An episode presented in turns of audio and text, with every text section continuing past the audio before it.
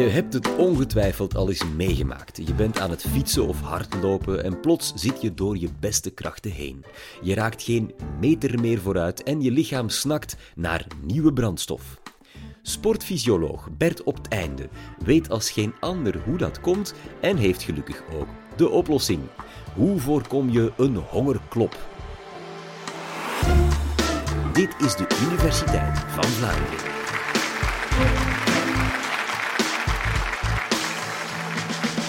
Geweldig goed, we zijn er in Vlaanderen weer in geslaagd om het WK wielrennen in huis te halen. September 2021 is het weer zover en ik wil graag met jullie stilstaan bij toch wel de fenomenale prestaties die de dames en heren wielrenners leveren. Onderschat het niet, het WK-parcours september 2021. Ja, onze wielrenners gaan daar zes uur tijd voor nodig hebben. Het parcours is ongeveer 270 kilometer lang. Ze gaan 2600 hoogtemeters moeten overwinnen. En tijdens de wedstrijd gaan de heren wielrenners 7 tot 8000 kilocalorieën aan energie verbruiken. En dat is gigantisch. We hebben dat voor jullie eens uitgeteld.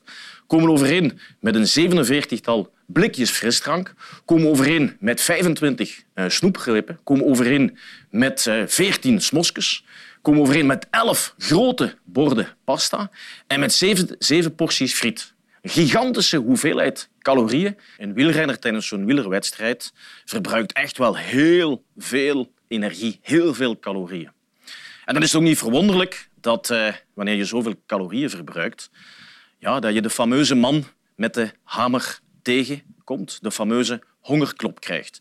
Elke zichzelf respecterende wielrenner heeft die wel eens ooit tegengekomen. Hoor. Ik ook. Um, toch ligt de, de hoofdoorzaak van de fameuze hongerklop niet in het aantal calorieën dat je verbruikt, maar ligt eigenlijk vooral in de verschillende energiesystemen die spieren kunnen gebruiken om energie aan te maken uit vetten en uit koolhydraten.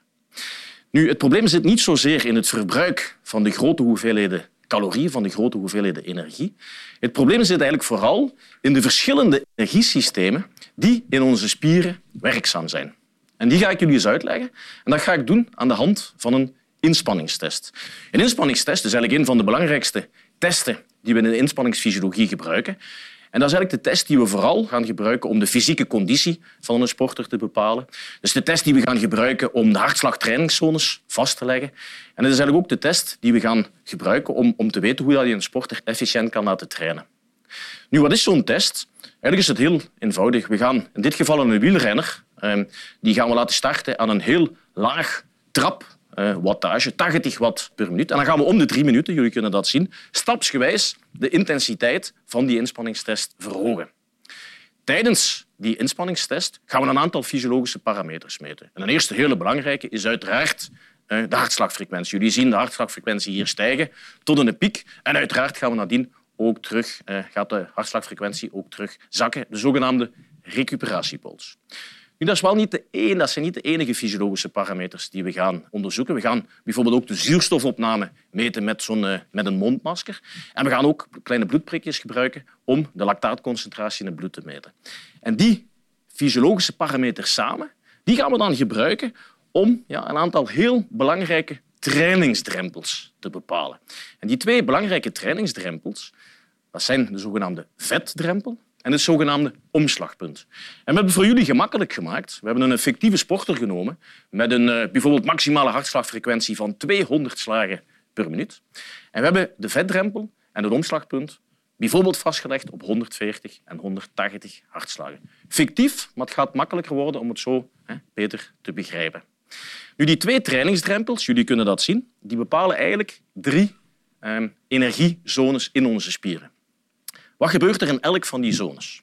In de eerste zone, dat is eigenlijk de zone onder de vetdrempel, onder de 140 hartslagen in het geval van onze fictieve sporter, wel, dat is de zone waarin je aan lage intensiteit fysieke activiteit uitoefent, aan het sporten bent. En dat is de zone waarin dan onze spieren zich uh, ja, kip lekker voelen. En hoe komt dat? Dat heeft alles te maken met het feit dat onze spieren in die zone vet als brandstof kunnen gebruiken. En vet, dames en heren, dat is de meest efficiënte brandstof. Als onze spieren kunnen kiezen, gaan ze het liefst van allemaal vet verbranden. By the way, Dat is ook de zone waarin dat we personen gaan laten sporten die, eh, die misschien wat te veel wegen en die gewicht moeten verliezen. In de eerste energiezone ga je namelijk maximaal vet verbranden. In de eerste energiezone ga je, ga je wel niet echt je conditie verbeteren. Nee, daarvoor moet je intenser sporten. Daarvoor moet je naar zone 2 en naar zone 3 eh, eh, de intensiteit laten stijgen. Wat gebeurt er in zone 2? In het geval van onze fictieve sporter tussen de 140 en de 180 hartslagen, tussen de vetdrempel en het omslagpunt. De intensiteit stijgt en dat heeft als gevolg dat de hoeveelheid zuurstof die je kan opnemen nog altijd voldoende is, maar toch wel minder is. En daardoor gaan onze spieren in die zone helaas, helaas geen vet meer kunnen verbranden, maar gaan ze moeten omschakelen naar koolhydraten, naar suikers. Alsof jouw dieselwagen omschakelt op benzine als brandstof. Dat is eigenlijk wat daar gebeurt. Ja.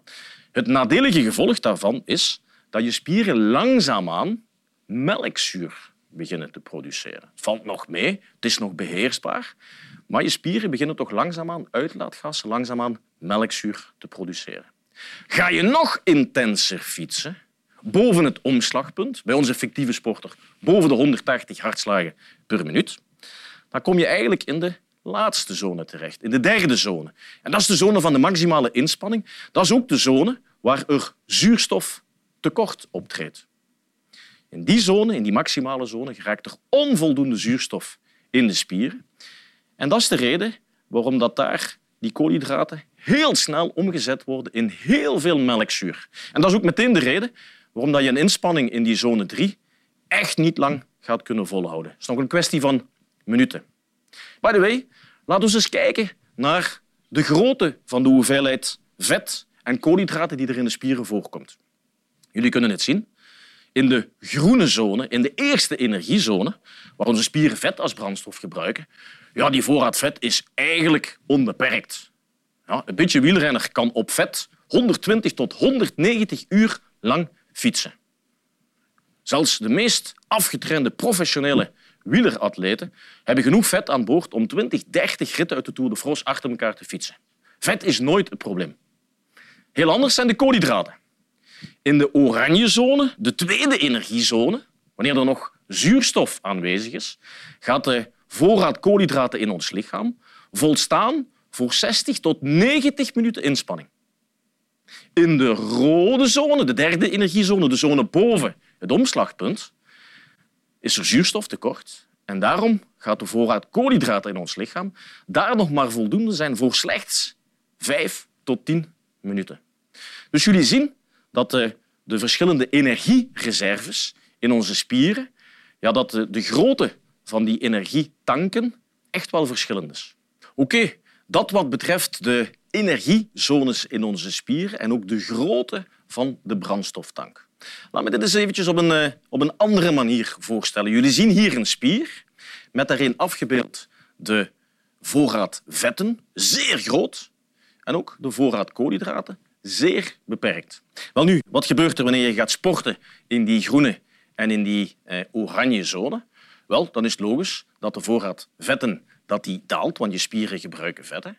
En het is ook logisch dat de voorraad koolhydraten zakt. Maar omwille van die zeer, zeer, zeer beperkte voorraad ja, zie je heel duidelijk dat hier de koolhydraten brandstoftank helemaal uitgeput is. Wel, beste mensen, op dat moment ben je hem tegengekomen. De fameuze man met de hamer. Ja. Op dat moment krijg je de, de gekende hongerklop. En hoe komt dat?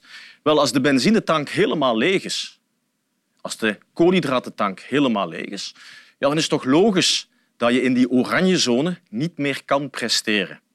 En wat ons lichaam, onze spieren dan gaan doen, wel, ze gaan de intensiteit verlagen, zodanig dat we in de groene zone aan het sporten zijn, aan een lagere intensiteit. En, en dat is eigenlijk ook het gevoel wat je dan ervaart, dat je niet meer vooruit te branden bent. Intensiteit van de inspanning wordt, als het ware, verlaagd van de oranje naar de groene zone. Hoe kunnen we dit nu voorkomen? En ik ga jullie daar twee belangrijke strategieën voor, eh, voor toelichten eerste strategie is de strategie die wij in de uh, inspanningsfysiologie de strategie van de glycogeen supercompensatie noemen. En dat hebben we hier afgebeeld op deze grafiek. Op deze grafiek zie je de koolhydratenreserve in onze spieren.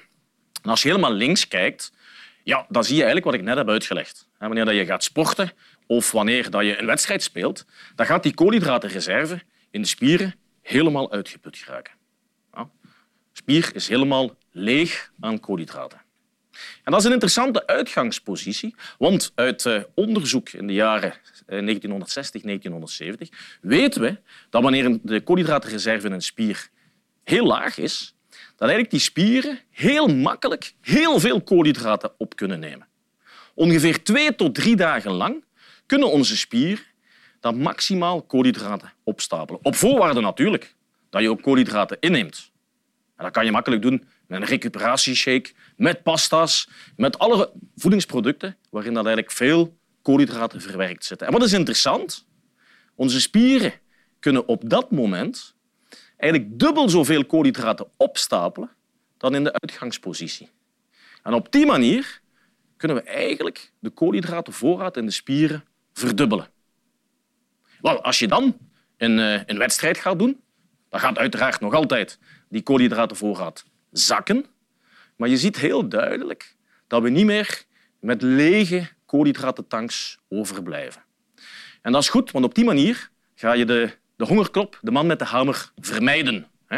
Je gaat, je gaat nog altijd wat prestatieverlies hebben, maar niet meer in die extreme mate. Dus dat wat betreft de eerste belangrijke strategie om de man met de hamer te voorkomen, de glycogeen supercompensatiestrategie. Maar uiteraard, ehm, ja, zelfs met, eh, met eh, extra koolhydraten aan boord, dan nog kan die koolhydratentank uitgeput of nagenoeg uitgeput geraken. Ja, en dan wordt het toch wel belangrijk om ook onderweg bij te tanken. Als ik in de, in de zomer naar een uh, zomerse bestemming rijd met mijn wagen, ja, dan ga ik onderweg ook benzine moeten bijtanken. Wel, dat is eigenlijk wat je hier ook moet doen. Wanneer de, onze wielrenner hier onderweg koolhydraten bijtankt. En dat kan je heel makkelijk doen hè, via de gekende sportdranken, een energiegelletje, een energiereep, maar ook een hele simpele boterham met siroop of boterham met confituur. Dat is, de, dat is ook een perfecte energiereep. Wel, als je onderweg koolhydraten bijtankt, voorkom je eigenlijk dat de benzinetank helemaal leeg raakt. Hoeveel koolhydraten moet je bijtanken? Wel, uit onderzoek weten we dat ons lichaam 30 tot 50 gram koolhydraten per uur kan verwerken en ook kan opnemen. Dus dat is eigenlijk de ideale hoeveelheid koolhydraten die je bij een lange fietstocht per uur inneemt. En dat is eigenlijk ja, voor wielrenners een manier om de hongerklop, de, de bekende hongerklop, te vermijden. Dat is bij duurinspanningen. Wielrenners, lange afstandslopers, misschien ook schaatsers. Hoe zit dat nu bij andere sporten? Wel, daar hebben we voetbal als eh, eh, voorbeeldsport genomen van een explosieve sport. Net zoals tennis, basketbal, handbal dat ook kunnen zijn. Ja, en daar moeten we eerlijk zijn. Uh, wielrenners, lange afstandslopers. Wel, wij bekijken voetbalspelers af en toe wel eens een beetje smalend. Hè, want een voetbalwedstrijd die duurt toch maar, maar 90 minuten. En dat is echt niet lang. Zeker niet vergeleken met wielrennen. Ja, maar onder, uh, onderschat het toch niet door. Ehm, kijk eens, op 90 minuten tijd gaat een voetbalspeler tot 2500 kilocalorieën aan energie verbruiken. Een voetbalspeler gaat op 90 minuten tijd 9 tot 14 kilometer afstand afleggen. Maar wat vooral opvalt bij deze explosieve sporten, zoals voetbal, is wat wij noemen de high-intensity runs. Een voetbalspeler gaat tijdens een wedstrijd tot 2000 meter maximale sprintprestaties leveren. En dat is echt wel stevig, hoor. 2000 meter maximale sprintprestatie. Ja, dat is zeer uitputtend. En hoe komt dat? Heel simpel. Die maximale sprintprestatie ja, die kan je alleen maar leveren als je in die maximale rode zone aan het presteren bent. In de derde energiezone. ik heb net toch uitgelegd dat in die derde energiezone we eigenlijk maar voor vijf tot tien minuten brandstof in de tank hebben zitten. Dat wil dus zeggen dat elke explosieve actie die een voetbalspeler maakt tijdens een wedstrijd, is in de rode zone en gaat uiteraard eh, energie vreten. Hoe kan een voetbalspeler er dan voor zorgen dat hij de hongerklop niet tegenkomt? Wel, eigenlijk dezelfde strategie. Professionele voetbalspelers gaan, uh, gaan eveneens de, de glycogeen supercompensatiestrategie toepassen. Heel typisch, hè, wanneer bijvoorbeeld uh, de wedstrijd doorgaat in het weekend op zaterdag of op zondag, gaan professionele voetballers meestal woensdag een laatste intense trainingssessie ondergaan, bedoeld om de koolhydratentanks in de spieren helemaal uit te putten. En vervolgens gaan ze twee, drie dagen lang glycogeen supercompenseren. Gaan ze heel veel koolhydraten eten, veel pasta's, veel eh, eh, producten waar dat heel veel koolhydraten in zitten, om de voorraad koolhydraten in de spier te verdubbelen. Net zoals de wielrenners dat ook doen. Ja, en dan tijdens de wedstrijd. Een voetbalspeler kan heel makkelijk tijdens de wedstrijd koolhydraten bijtanken. Uiteraard tijdens de rust, want dat is een rustmoment waar dat extra koolhydraten kunnen ingenomen worden. Maar daarnaast, elke, elke stilstaande fase, een blessure, wanneer de wedstrijd eventjes stil ligt, wel een slimme, intelligente voetbalspeler zal dan naar de sporttas van de sportverzorger grijpen en zal daar sportdrank uitnemen om koolhydraten bij te tanken. Wel, op die manier, beste mensen, ehm, kan ook een voetbalspeler ehm, de fameuze hongerklop voorkomen. Dus ik hoop dat ik eh, ja, jullie heb geleerd wie de man met de hamer is. En ik hoop ook dat, je, dat duidelijk is geworden dat je dat eigenlijk heel makkelijk kan vermijden. Spierglycogeen supercompensatie, spierglycogeen supercompensatie, spierglycogeen supercompensatie. Probeer dat maar eens 10 keer na elkaar. In elk geval zou het 68 punten opleveren zonder speciale vakjes op een scrabbelbord, als het erop zou passen. En dat allemaal dankzij de Universiteit van Vlaanderen. Graag gedaan en tot een volgende keer.